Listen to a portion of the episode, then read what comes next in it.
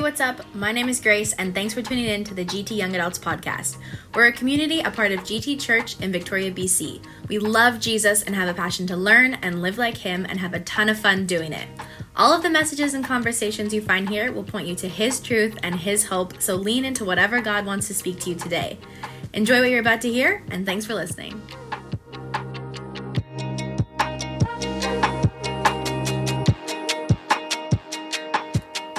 What is up, everybody? It's Pastor Lucas here, jumping on to another Sunday recap where we take a quick moment, 5-10 minutes, and look at one thought, one big idea from the last sermon. I always want to encourage you, go back, listen to the last sermon before listening to the Sunday recap. It'll definitely help and make a little bit more sense. We are now in a new series where we went from questions Jesus asked to questions we asked Jesus. Same idea, new series, an inception series, if you will, a series within a series. And this week we tackled the question, does God care? We looked at the story in Mark 4, all about Jesus calming the storm. Many of you know this story. It can also be found later. I believe it's Matthew 8. We looked at this idea when Jesus is on a boat with his disciples, there's a storm rising up. The disciples are freaked out. They run downstairs as Jesus is sleeping on a cushion, the Bible says, and they wake him up. They literally say, Jesus, don't you even care? Teacher, don't you care if we drown? And so Jesus, of course, calms the storm, and then he responds to them, don't be afraid. Do you still have no faith? And we unpacked a lot of different points there. And I want to make sure you know, if you're listening to this podcast or listening to this quick clip here, yes, he cares for you.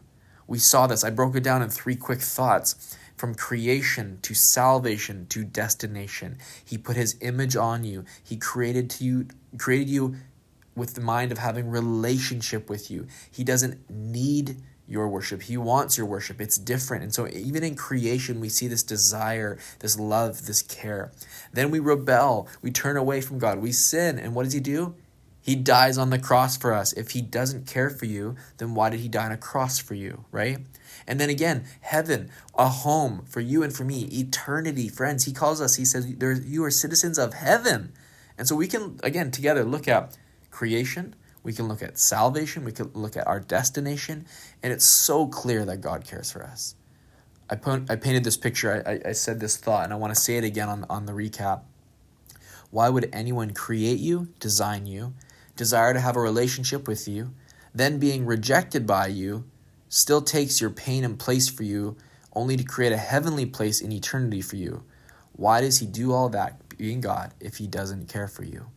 The answer is, the question really isn't if he cares for us. Of course he cares for us. I wonder if there's a deeper question, right? I wonder if the question's more about suffering. Why is there so much suffering? Why do I feel the pain so much? Why does it always feel this way? I want to bring you back to Genesis a little bit. When God created us, I need you to know, our God created us with the intention of freedom. Like, and I know that word is almost a controversy now, but he wanted to give us choice, the choice to choose day in and day out to love God the Father. Here's what's beautiful. God is referenced as Father hundreds of times throughout the Bible, which, funny enough, this may seem odd, is actually a unique Christian characteristic. Like, Allah is not referenced as Father necessarily in the Quran, as much as God in the Christian Bible, in the Christian worldview, in the Christian ethic, is absolutely constantly related to as God the Father. And as a loving Father, he wanted to give us the choice. I think there's sometimes this preposition that God created evil, and it's not actually true. God, in all things God creates, is good.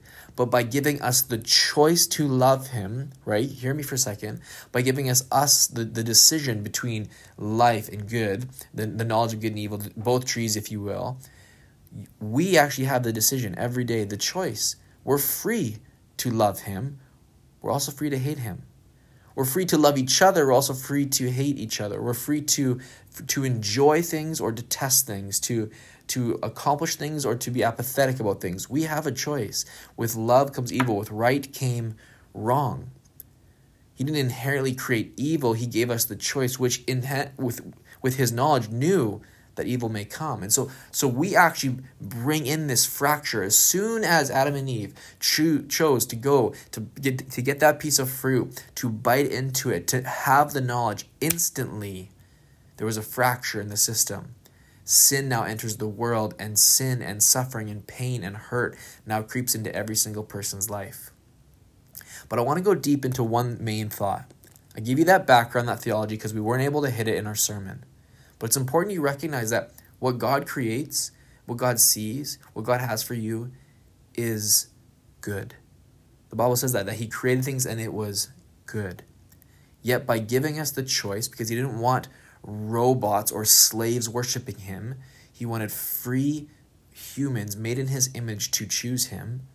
Because that choice came, that choice also comes with love and, like I said, hate, right and wrong. And so in this moment, we're faced with pain every single day.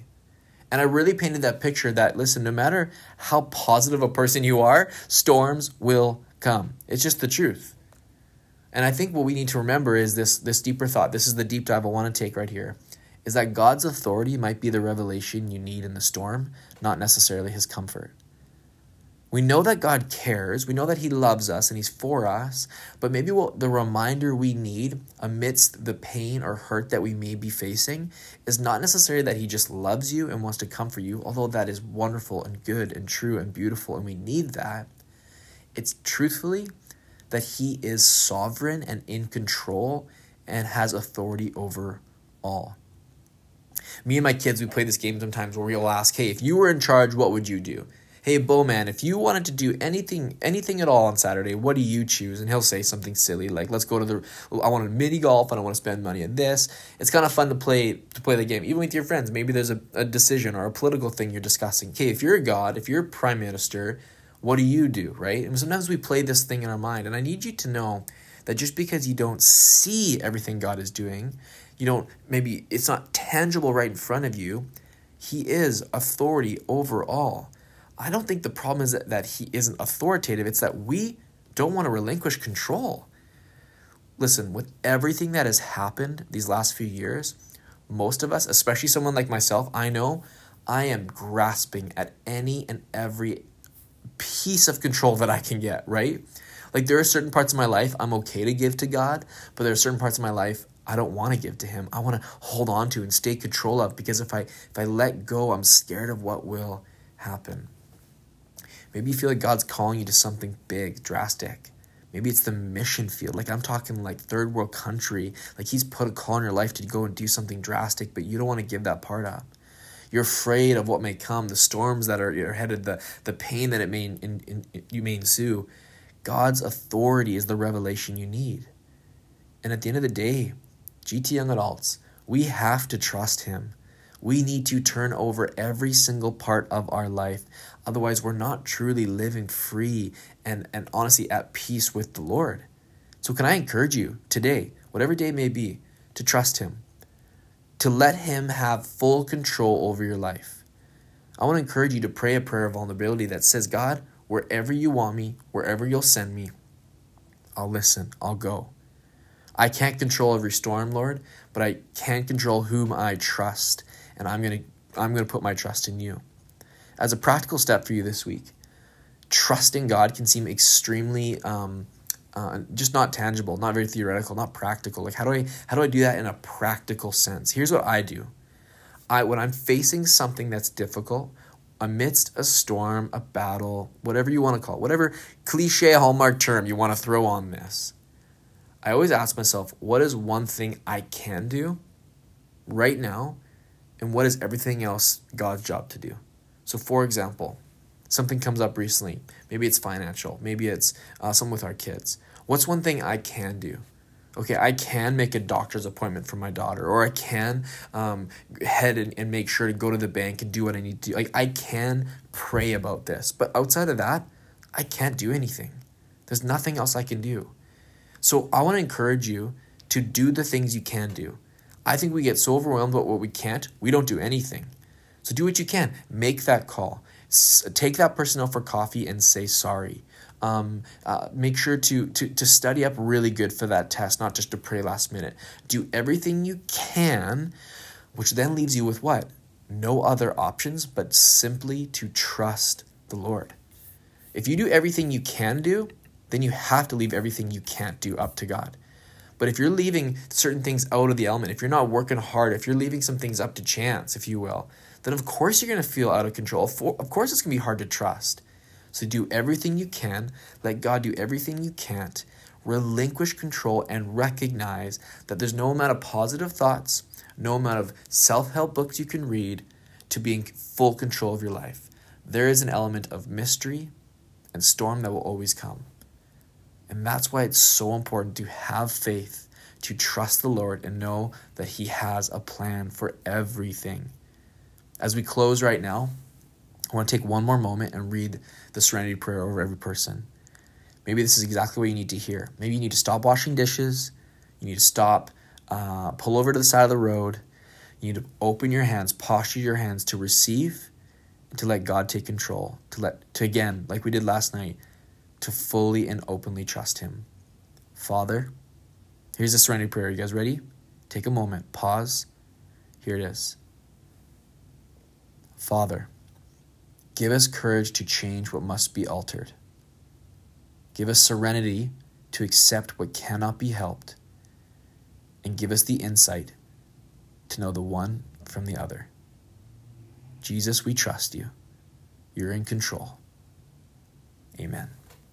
Love you guys. Praying for you this week.